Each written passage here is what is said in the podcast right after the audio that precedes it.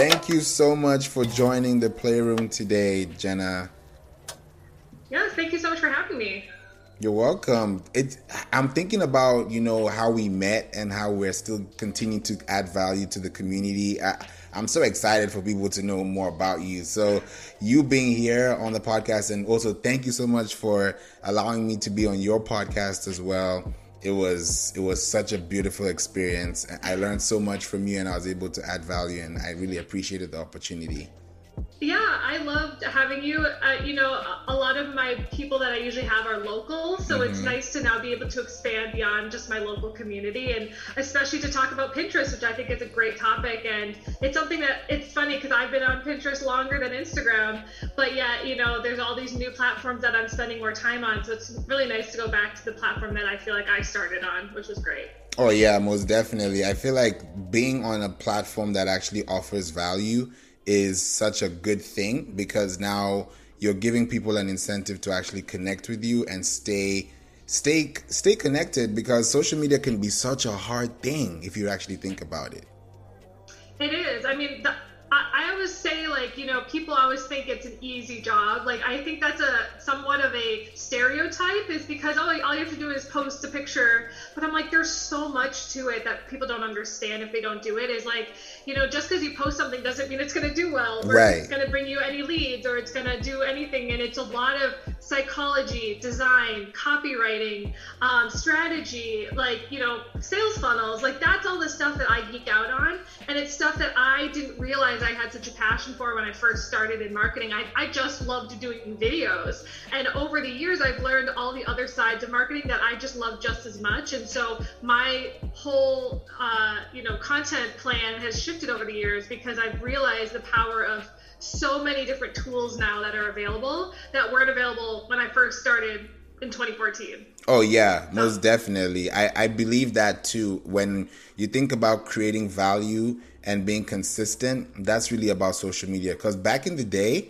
social media used to be, oh, I'm eating some eggs and pancakes. You know, can you come and see what I'm looking at?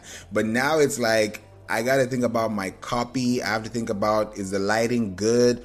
I have to think about is a caption or call to action necessary. So some people don't even think about this basic thing. So as as a content creator and as someone who's coaching clients you know and and teaching them through online programs and classes how do you tell them that it's okay to start somewhere yeah that's so true and i think you're right like i always say that bad content is worse than no content sometimes right because it's like you're putting stuff out, but it's like people are inundated with ads. People are inundated with content nowadays that you need to be able to stand out. Otherwise, people might be turned away from your brand. So it's like, I think some people are scared to say anything, but as long as you have like some sort of goal behind it or some sort of uh, reason for that post to exist, then post it. And I think it is a trial and error kind of thing. I'm still trial and erroring it after five years. You know, like every time I post something, if it's new, I don't know how well it's going to do. You yeah. can't tell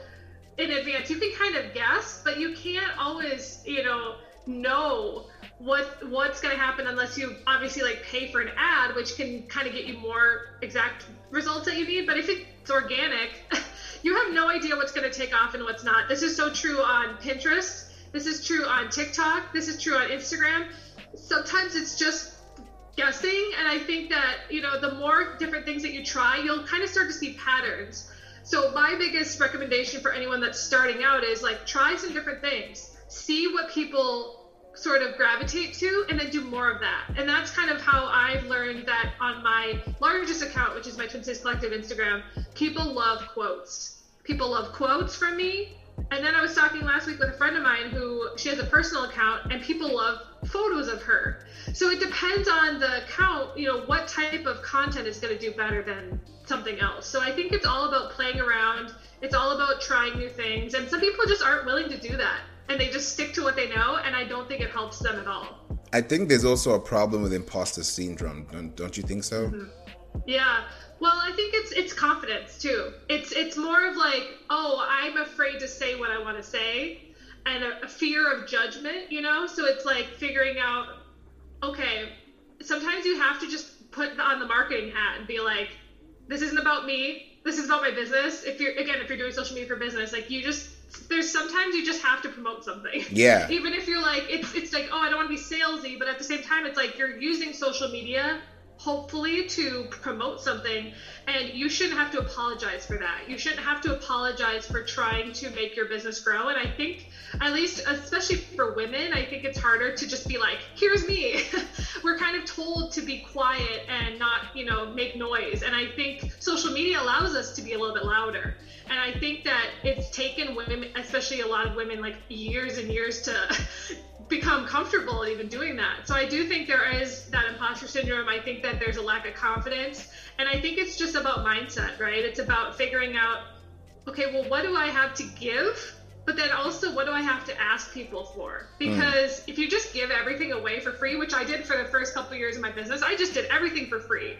Like I just didn't like I didn't value myself, and I, I knew that I had value, but I didn't think others would pay for, for it, right? I thought, and I think is a concept in the operation world that people expect things for free too. But at the same time, it's like, well, we need to get paid at some point.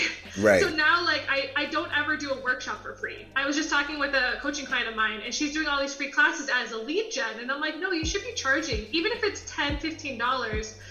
You have spent the time making that content you can do another way to get lead gen, but like if you're actually doing like really long workshops, I don't see why those should be free because then the, think it's all about building the confidence to be able to sell whatever you are an expert at. And I think that's something that our creator society is still learning and figuring out. That's a strong point you mentioned because now that you're talking about workshops, I have a workshop today with the Pinterest and SEO Marketing Club on Clubhouse, uh-huh. and the members signed up as early as Monday, and I didn't do any ads. I didn't want to run anything because I don't want to be that person that's being on the salesy side. I really want to help people, but I want them to genuinely do that. So you just mentioned pricing, and for me, workshops. I've never really charged for a workshop. Not have I? I've not even done a workshop. I mean, I have as a mm. webinar, but I've not done it the way I'm about to do it now, and which is, I think, is a better model structure for me because I can give more of my time to more people at the same time so that I can actually save time and do things for other people at my own time. So when you mention payments, now I'm doing this for free and it's my first one, but I know at some mm-hmm. point I'm going to monetize it because it's going to get more specific and more in depth. So, how do you scale from free and when do you know when to switch? It's so funny because when I did my first workshop, which was in person, which was in 2018, I believe, yeah, it was January 2018. I, I, I knew I started. I said I'm never going to start with free, but that's just me. I just said so. I charged ten dollars, and it sold out in 24 hours. So like I had been building my name up. I had been building um, who I was, and that for like a year and a half before that. So it's not like I started like a business and I'm like I'm gonna charge right away. I obviously had to build up my credibility.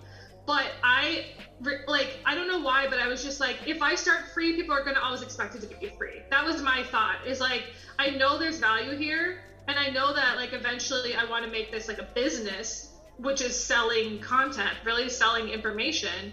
I mean, if you think about like online courses, like none of those are free, you know? So it's like, right. why should my live class be free too? And I know that a lot of people do them to develop leads. That's why I do webinars because I have a free webinar, but it's pre recorded and I can have it available for six months. So my recommendation to you is have a free class that you have available and just have it available always and that way, people can still get the free content. They'll learn more about you. They'll see you on video, but you don't have to spend the time to do these classes live, right?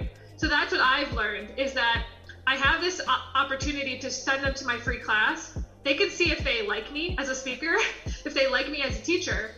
It gets them onto my email list, and then I promote my my live classes that I charge forty dollars for. So they're forty dollars a class, and I usually get about you know 20 to 30 people that sign up for them so it's like i'm making money i'm actually you know putting a lot of effort you know spending hours making these slideshows and yeah. making these presentations and i'm like i think that that should be something that you are paid for because if you're doing all this work for free obviously a lot of them are used for like obviously you know to promote coaching and stuff but i'm like i still don't understand why people Like, especially for me, I've been doing this for three years. Like, I if I did all of that workshops I've done in the past for free, I would be, you know, broke. You know, so it's like I think at some point, and for me, I do them a lot. I do them like once a month. So for me, I, am doing like a, a, a full length workshop for a lot of things. So I don't know. It's like, and that's the thing is like, there's this there's this concept of free versus paid, and I did a whole episode of my podcast about that because I think there is some people just don't ever want to pay for anything. That's right. just some people. There's a lot of free YouTube content, but it's like people sometimes if they pay for it, it's a it's a psychology thing, right? That they're like, I paid for this, so I'm actually gonna pay attention to it. And so if you go on YouTube, you can tune out after two minutes. You're like, oh, this is just a free video, it's always there. But I think what I've learned is people want to be able to ask questions. They want to be able to, you know, reach out to you afterwards. So I don't know. That's just my idea of like why you should pay or why you should charge for things and that's just that's just my opinion i know a lot of people differ in that but that's just what i found helps me the most you're really making me rethink my my practice right now because i've really thought about workshops and i'm like yeah people want to get this information but you you makes a lot of sense when you say people pay and pay attention and let me put it like this the people pay attention to what they pay for yeah they do and I I have on demand classes as well. So I have like courses. I mean, I call them classes, but it's because they're short. They're you know my classes that I sell are under two hours. And some of the courses out there take you 10 to 15 hours to finish. And you know what? There's like a statistic that's like 38% of people, I don't know if that's the right number, like finish courses. Like a lot of people don't finish them because yeah. they're so long. And like they just need the basic information and that's why my classes are really like centered around like what do you actually need to know and can you learn it in an hour mm. so that's like that's kind of like my my thought is like i'm going to teach you like the essentials of you know you can get you can get into the weeds if you want to but i'm like okay say you're starting an instagram and like you have a business and you want to start an instagram like what do you need to know And so I walk through all the things that you need to know. I, I talk stories, I talk reels, I talk um, IGTV, I talk all the things you need to know. And the class takes maybe like two to three hours max. And oh, so wow. it's like, I think, you know, I, and again, like obviously I'm probably leaving some stuff out, but like, is it important? Mm-hmm. or is it more again just like other strategies that you can do i'm really just focused on what i found works best and can be more universal because that's the other thing too i struggle with is who's my audience for example, my next workshop is on video editing. And I'm a little nervous because I'm like, I don't know what level people are at. Some people may have never opened iMovie before. Some people have already used it before and kind of a little bit know a little bit about it. So it's like figuring out, okay, so if you do put on a workshop, I think making it clear who your audience is is going to be really helpful for who how you're you know how you're marketing for the class works, how your you know language works, all that is, is really important to know. I would say this too. When you think about the pricing now, because you said $10 and then you said 15 and then you said 40. Now, mm-hmm. is there a cap to I know people charge crazy masterclass for thousands, but like yeah. something that is reasonable that you know if you do it today and people pay that $40, they know that they're leaving with something or is it the hundred dollars that they'll pay for for a month that's a challenge? Where do you actually price your points compared to the courses that you offer? It's so hard. I don't I, like i'll be honest i'm not a pricing expert and i, I was charging $25 until recently. And what i real and then i talked to someone she's like you're charging way too little and i'm like oh. So i've upped it to 40 and honestly i've gotten more sales. Like i did not expect that to happen I didn't expect that by upping the price, I would actually sell more. And I think it's because people value it more. And so I was sh- I was actually shocked that I sold as many as I did when I upped the price. And now I'm like I'm never going back down. Like I feel like I'm probably going to move it up again. Maybe I'll go to 50. But it's like I think it's up to the value of the person, right? If somebody looks at that price and they're like, I'm not paying $40, that's their prerogative but mm. the hmm. next person's going to be like, oh my gosh, that's a steal. you know, so it's like you can't put the price of what you offer in somebody else's head. Yeah. It's what you think. And, and, again, it is like, obviously, if I charge $200 for a hour long class, like, I don't think that would be okay because it's like, I just don't think that anyone would pay for that. So you kind of do have to go based off of, all right, how many people bought it? Um, if you want more people, yes, you probably could charge a little bit less and get more. But for me, I want quality people that are willing to pay, right? So Yeah. it's like it's all about like your goals and just figuring out. So for me, I still want it to be affordable. That was always my goal. Like one of my goals in general is like I want people to be able to afford it. Um, and I will just spend more time trying to get more people so that the so that the you know the money comes in more. So it's like I'll spend the time marketing it. I'll keep it at this somewhat affordable price and hopefully get as many people as I can. Because if you think about it, video is freaking expensive. So like if you can learn how to do it yourself, you save a ton of money. So it's like you're actually saving money by paying forty dollars. That's kind of what I say in my head. You know, so it's like hmm. figuring out like you have to justify in your head the mindset. And that is something I have had to overcome over the years is like you're actually doing someone a service by having this, you know, thing that you're offering and it's like the money is just part of it, you know? So it's like it's all about mindset and I, I definitely have had struggles. So I'm not gonna say I'm like, oh yeah. Because like uh, the next person might pay charge a hundred for you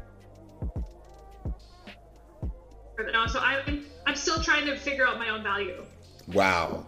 I really love the fact that you have been able to literally give us a timeline or a, a stretch of pricing because now it makes a lot of sense because I've done it in a way that, and I didn't even use um, Facebook or any funneling. I, I did that later, but I first of all, when I wanted to do these workshops or these webinars, I first started using Eventbrite.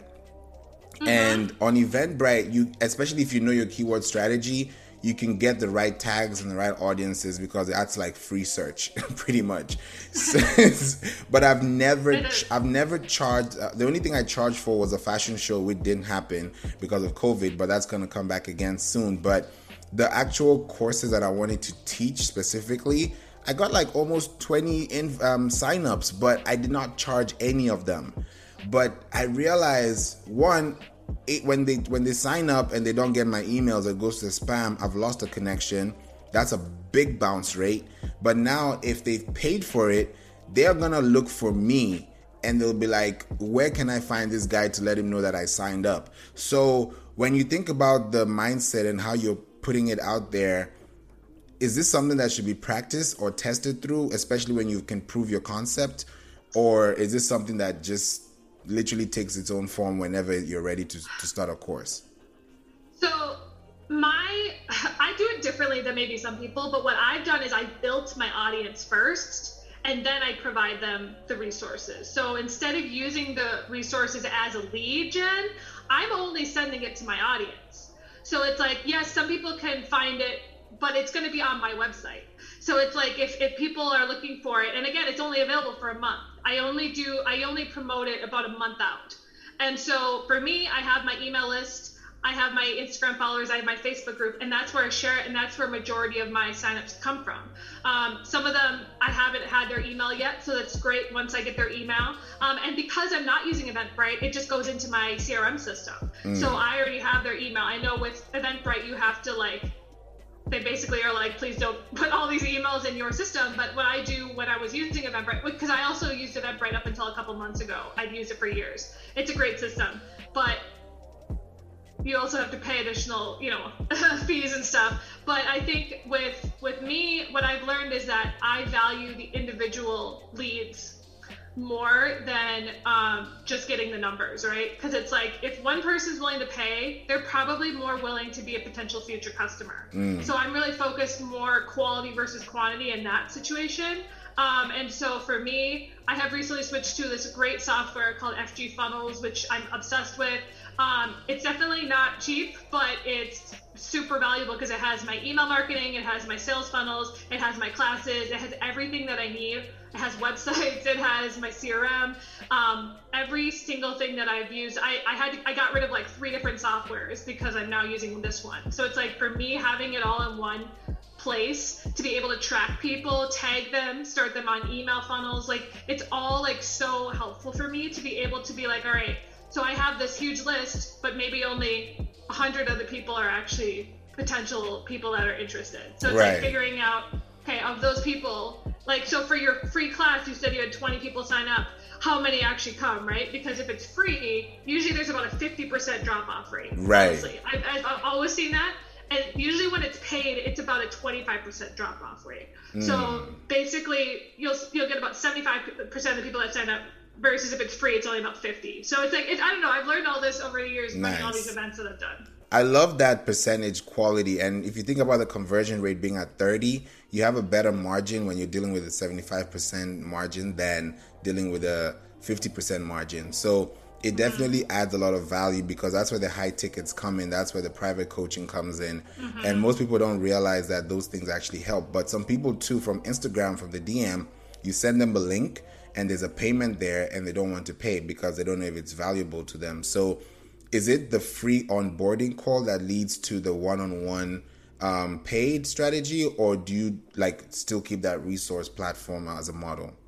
Yeah so i usually start people with the free class the free webinar. I call it a master class and then i get their email um, I have like a link to sign up for free call. If they reach out to me and they're like, "Hey, I want to like learn more about your coaching," I do send them that free call. And I recently took a class called Proposal Secrets, and what I loved about it was they say always start with a free call, have it be about 15 minutes, and that because you're right, no one's gonna sign up with, with a stranger and pay them off the bat. Right. I do have like I I've taken that option off my website because I'm like I still list the pricing of um, I do like a two hour business intensive, which is like the first thing that you'll do with me. And then from there, I'll do a custom coaching package, is kind of how I do it. Because I think what I've learned from that class is like everyone has a different need. Everyone has a different amount of time it will take for them to get to whatever their goals are. So having specific packages doesn't always work. It's it's a little bit too um, cut and dry, and I think that sometimes people need less time, some people need more. So having kind of a standard one package to kind of get people started is what I have learned and I'm now doing. Um, and but then I also have an option where if they just want me for an hour, that's another option. Is just if they want me, like for example, today I actually have someone who signed up for an hour just for me to teach them Final Cut for an hour.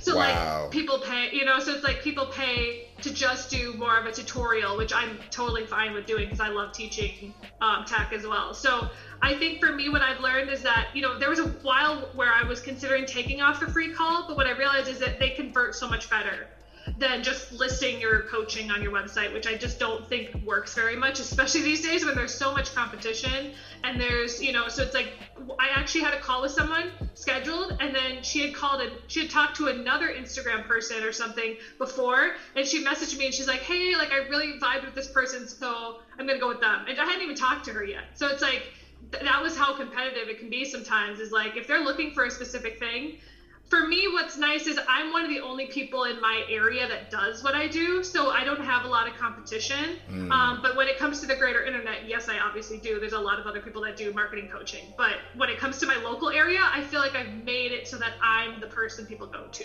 Like I've I've really spent years building up my local audience so that it's like people trust me and know my name, and that's kind of been really helpful for me over the years. Now, tell me more about that because I'm really interested to know. You know, we all have different different coaches, especially on Clubhouse. Everybody's everywhere, and sometimes people gravitate more to people who are within their city.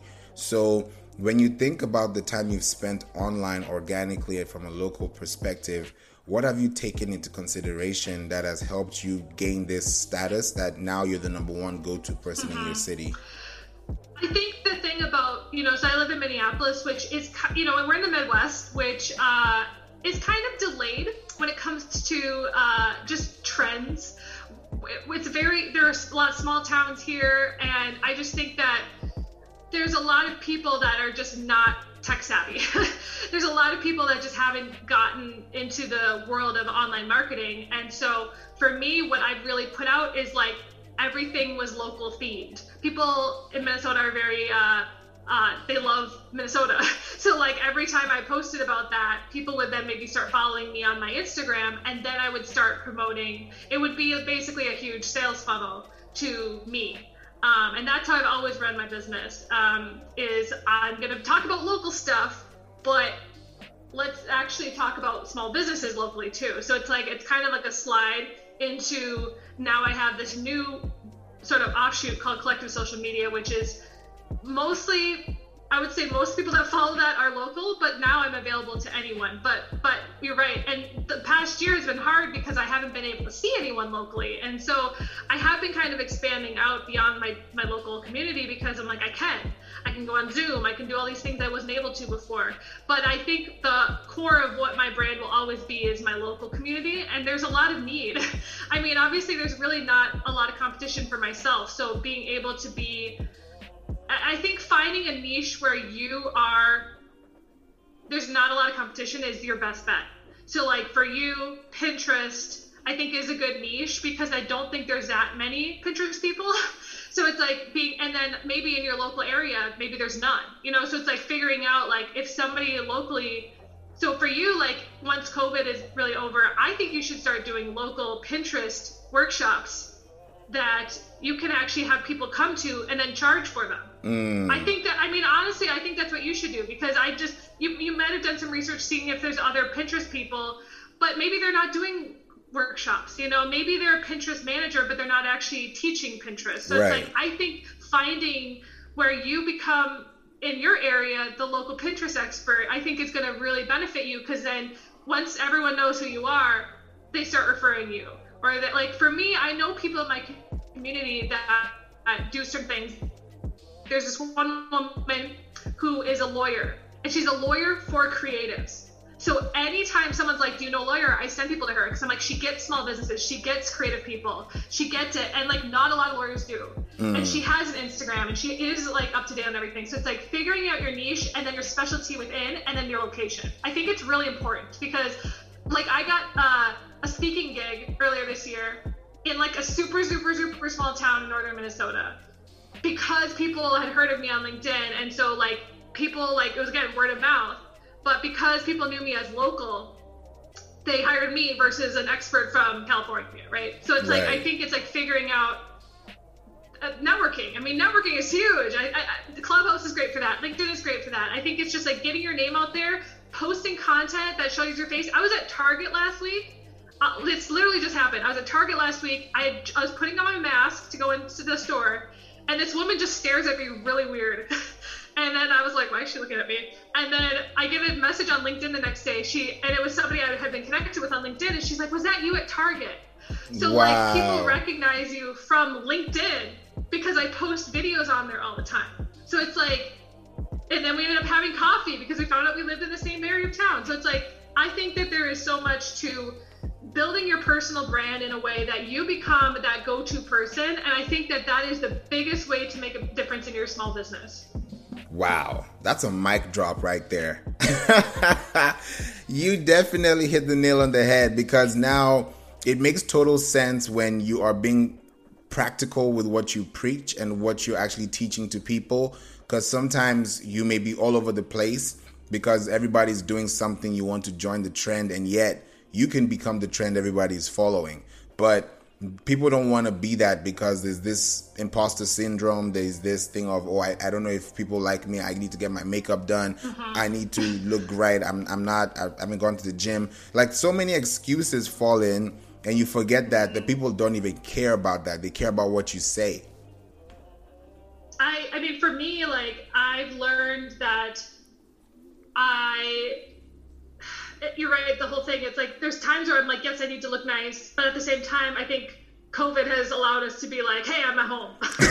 like we're all at home. We're all at home. We're all like in pajamas, probably most days. I don't know. Like I just feel like I think I just did headshots recently, and what I what I kept saying was I was like, I don't want to wear like a blazer or something super nice because that's not what I wear. Yeah. I want to wear something that I actually wear every day so that it's more authentic.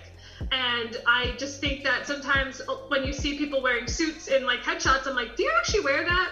Like you probably just wore it for that photo, right? So like I'm all about casual. Like I mean, I'm literally wearing like a jean jacket. Like this is just like what I wear every day. It's professional. It's not like I'm wearing like I don't know, like a crop top or something. But like I think like being able to be yourself and yet you know being professional but being more you i think it, especially on like stories and all these different platforms where people just want to hear from you they want to see your face i mean yesterday i posted on my instagram about um, i just got an air fryer And like I got multiple messages being like, "Oh, can you tell us more about that?" It's like that's nothing to do with business, but I'm like, "Oh, people are interested in something that's happening in my life." Right. Like, I think you're building that um, almost like a friendship with people, you know? Exactly. And I feel like when people feel like they're actually appreciated and you can connect with them, it's it's so much better. Which is why even in this workshop, I want to do less of keynote presentation and more of connecting. And because it's also within the club, I want people to actually connect with each other and have five minutes to say, "Hey, this is my name. This is what I do. This is my Pinterest account." and I'm glad to meet you guys. So if I'm thinking about them connecting, you never know what they're gonna do tomorrow. And like because I was in this room, I was able to meet this person because it was hosted by this person. So those are the stories as a brand you'd want to hear rather than, oh yeah, I, I made a million dollars in two days. Like everybody yeah. likes to hear those stories, but realistically speaking, nobody cares. you know, really. Yeah, and I feel like a lot of that too is people are seeing through the sales. Like I feel like sales works differently than it used to, and I think people that are stuck in the old ways are not doing well. They don't know why. And I think it's because people are pickier about who they give their money to. I think people have are bombarded like I mentioned with with with with ads, and I think when they feel that connection, when they you know, there's a whole I don't know if you've read anything by Donald Miller, the whole building a story brand concept, which is, you know, be the guide, not the hero. You're like, there's a guy in Minnesota who, if anyone in Minnesota is listening to this podcast, who basically is on every single billboard and he's a realtor. And he has his arms stretched out like he's Jesus. And like that's that's the posters of him. And like everyone knows who he is because it's on every single billboard. And I'm like, but I don't know anyone who's actually used him as a realtor. He's just become kind of like everyone knows who he is. So it's like the branding works, but he's in a positive way, right? Because it's like, or is it just annoying at this point? Like right. you just see him everywhere. So it's like, yes, there is the point of like there is brand awareness, but whether it's a good thing or not, I don't know. Like it does does it I'm sure he probably gets sales from it, otherwise he wouldn't be able to keep affording these billboards, but at the same time, people my age or younger, we look to social media. We look to the people that we know. We know, you know, it's like I was just reading this whole thing yesterday about overwhelm when it comes to choices. Like we are overwhelmed with the amount of choices, and sometimes it's easier to just pick something or pick a person and then them telling you what to do, and you go with that mm. because there's too many things, right? There's too many social media platforms. There's too many accounts to follow.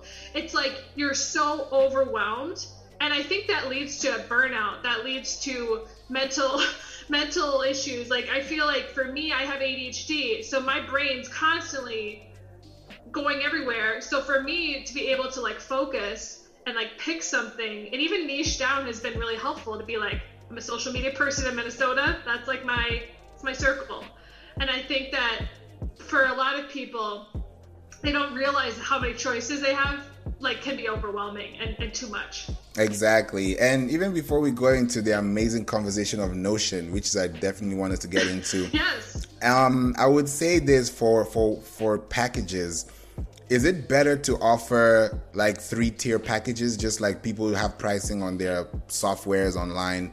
Or is it to have that one thing that they'll choose? Because sometimes mm-hmm. people say, Oh, I can't afford this, but I can afford this. And it's like a premium plan kind of thing. So, how do you play that role when it comes to packaging your pricing?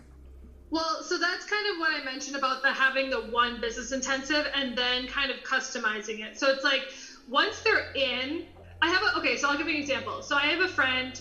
I actually work for him, uh, sort of. I do his marketing, and he does audiobook recordings and editings. So it's kind of a niche because like not everyone has an audiobook, but the people that do need audiobooks, like it has to like Audible has very, very specific requirements when it comes to how the, the sound is edited, how the audio is edited. It's different than podcasting. Podcasting, it can sound like anything, but when you work with like Audible, it has to be a certain level of sound, it has to be a certain caliber of sound. So what he does is he does that, but he can't price out an audiobook until he does a demo session.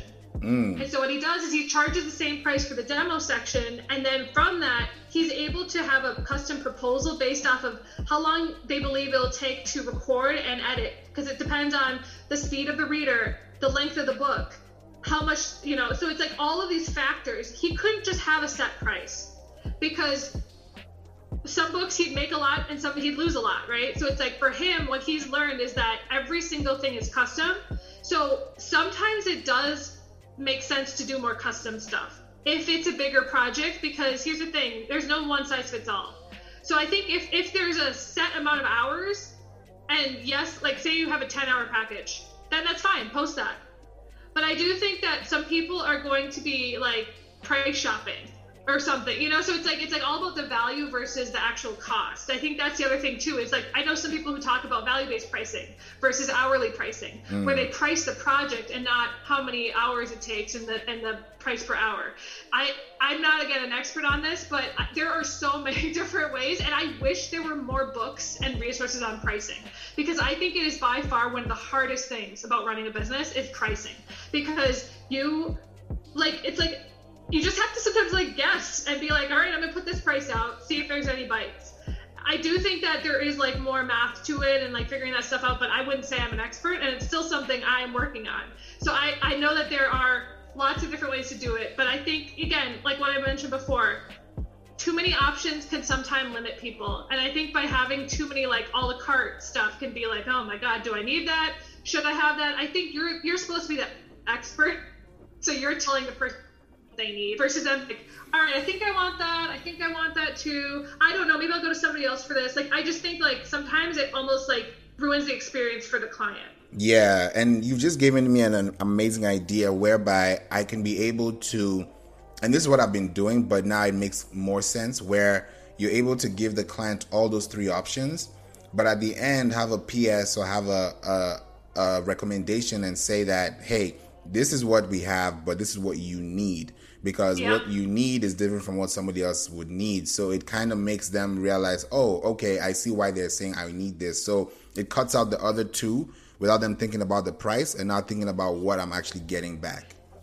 Yes, because people like custom stuff. They like thinking that you did this for them versus just being like, oh, this is what we have for everyone, you know? So it's like, I think that's the thing is like, people want to feel like they're special. Mm-hmm. So yeah, and um, I think that being able to have everything listed is really important too. So like having your website do have like you obviously know this with SEO, like having all the copy if they want it. But again, you don't want to overwhelm people. I think that's the thing I've learned over time is I can be an overwhelming person. Like as a person, people sometimes are like, "Oh my gosh, you're a lot," but that's because that's just my personality, and it's also my ADHD. But like, I'm like, cool. Not everyone loves overwhelming people. Sometimes people just like quiet people that don't say much. I'm not that person, and you might not vibe with me, and that's okay. And I think that that's something that, but the people that I do find that like my energy, that's who I'm going to hang out with, you know?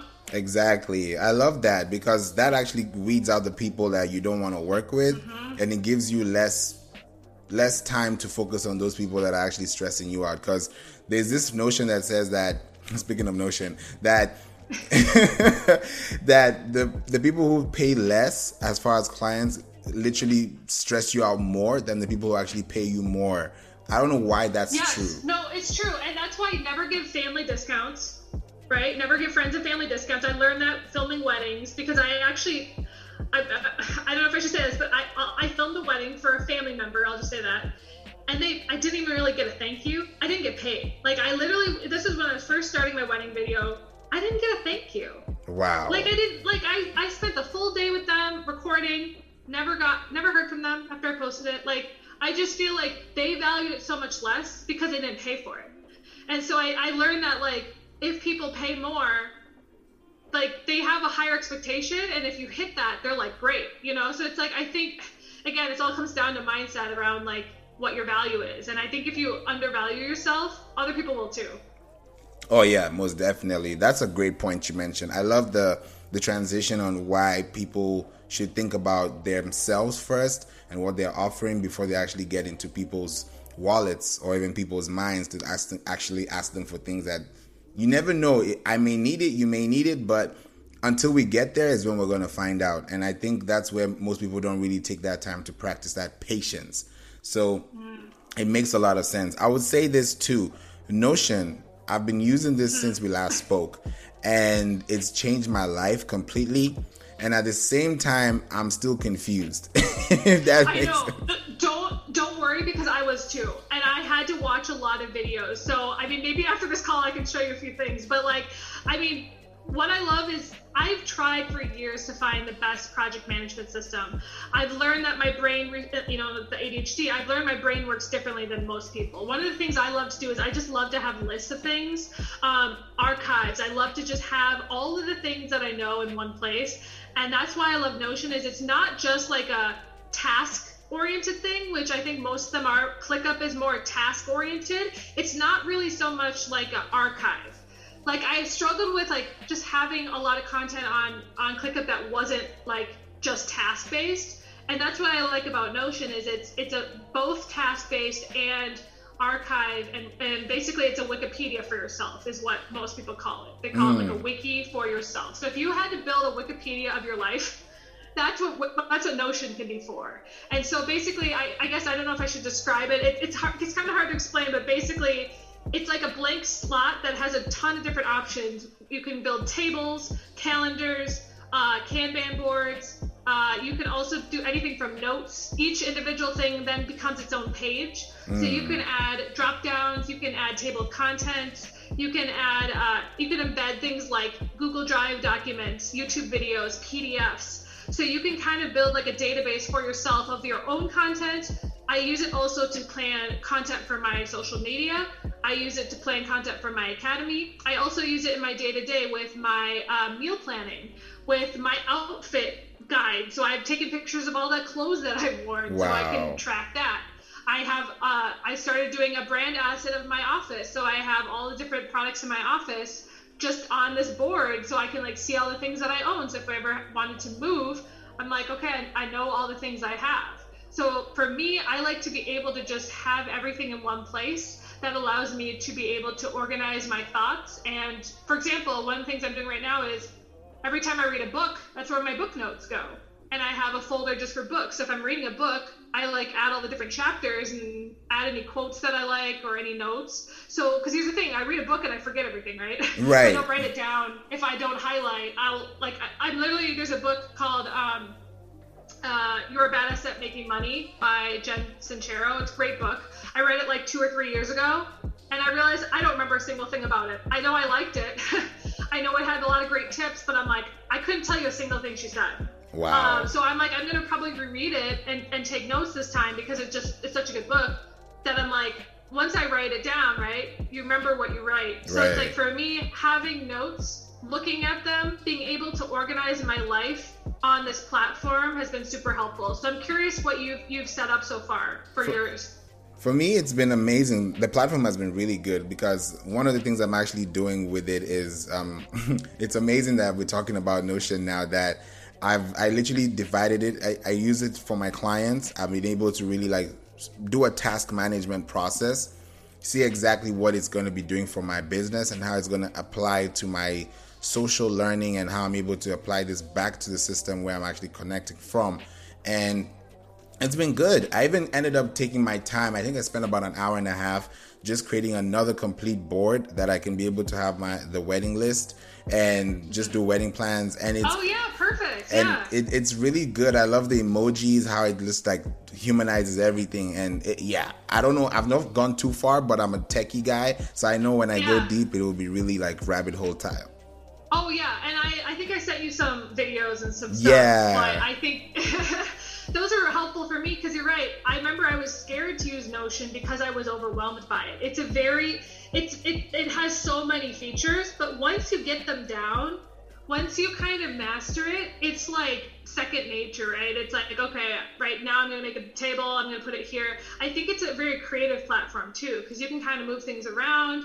You can, you know, be like, what else can I do on here? It's very much for the creatives as well as more of the tech people. Oh, yeah. Um, so I think it's kind of a great platform for both. And I, I see a lot of students using it on YouTube for like taking notes for class So like there's a lot of different, you know, uh, uses for it. But for me, I use it more for business and personal. I use it for content planning. I use it for like you mentioned with your clients. I now have every time I have a new client, I create a page for them. I put I embed their Zoom call from Google Drive that I upload. And then I also add any notes from our session and then I send it to them. You can mm. send individual pages to people. So that's what I've started doing. I've also started, um, you know, looking back at my old clients and like you know listing those out. Because one thing i've realized is i've never listed out all the different types of clients i've had.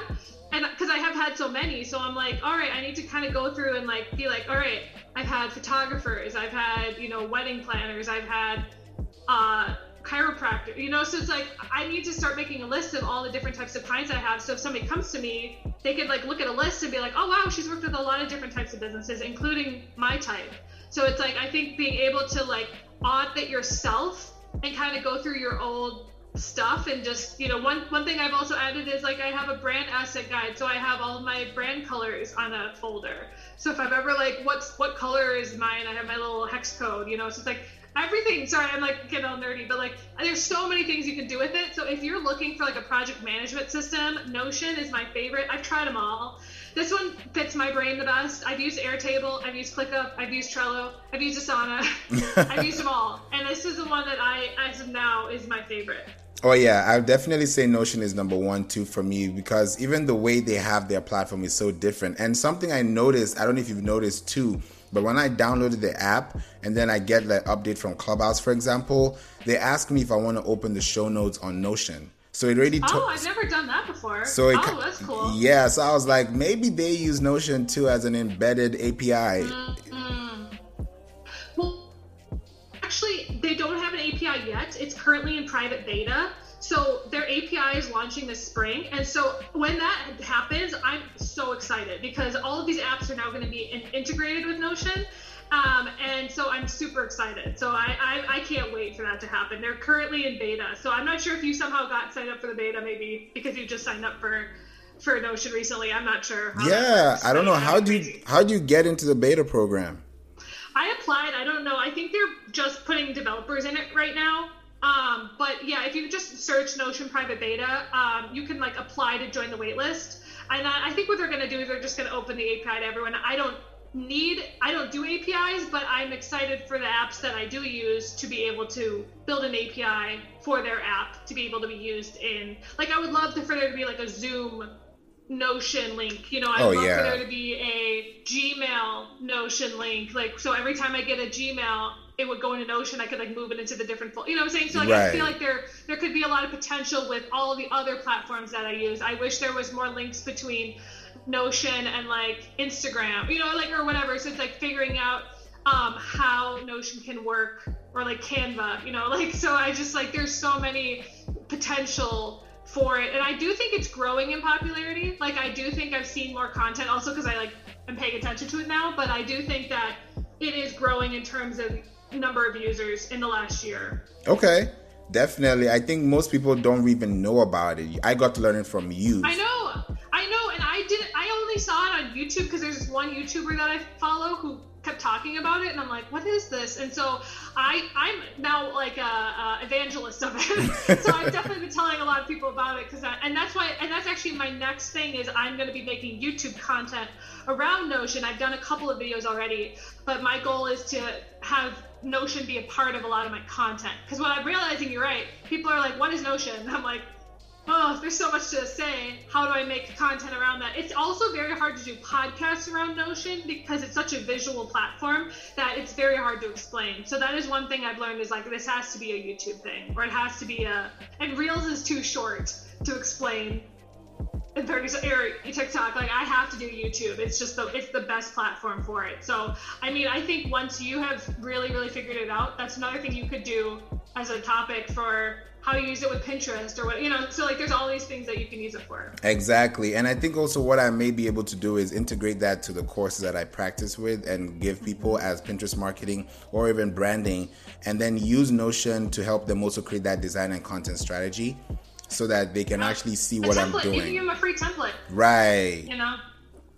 Exactly. Because you can make templates. You can make templates. You can sell templates. I bought a template on Etsy for five dollars, Oh. Because I was like, yeah, so like it's another way that you can actually make money is if you make a really, really nice template. I bought it because I just wanted to see what it was like to buy a template. I, that was honestly the reason I bought it. I was like, oh, like you can buy Notion templates. Let's see how that goes. And I did. It was a good template, but I'm like, I I definitely need to figure this out because sometimes people give theirs away for free and sometimes again charge for it. So it's like figuring out like, okay, I need to figure this out for myself. Is it better to give them the template and then, you know, they have to sign up for an email in order to get it, right? That's what a lot of people do is they have you sign up for their email list and then they'll send you the template. Right. Or is it better to sell it or is it better to just give it away for free on my YouTube? Like I think it's all there's so many different ways to go about it and I think it's like for me I'm I'm still in the newbie phase of it. I've only been using it for less than 2 months. So for me, I'm still learning everything and I think I'll become a master of it pretty quickly because I use it a lot.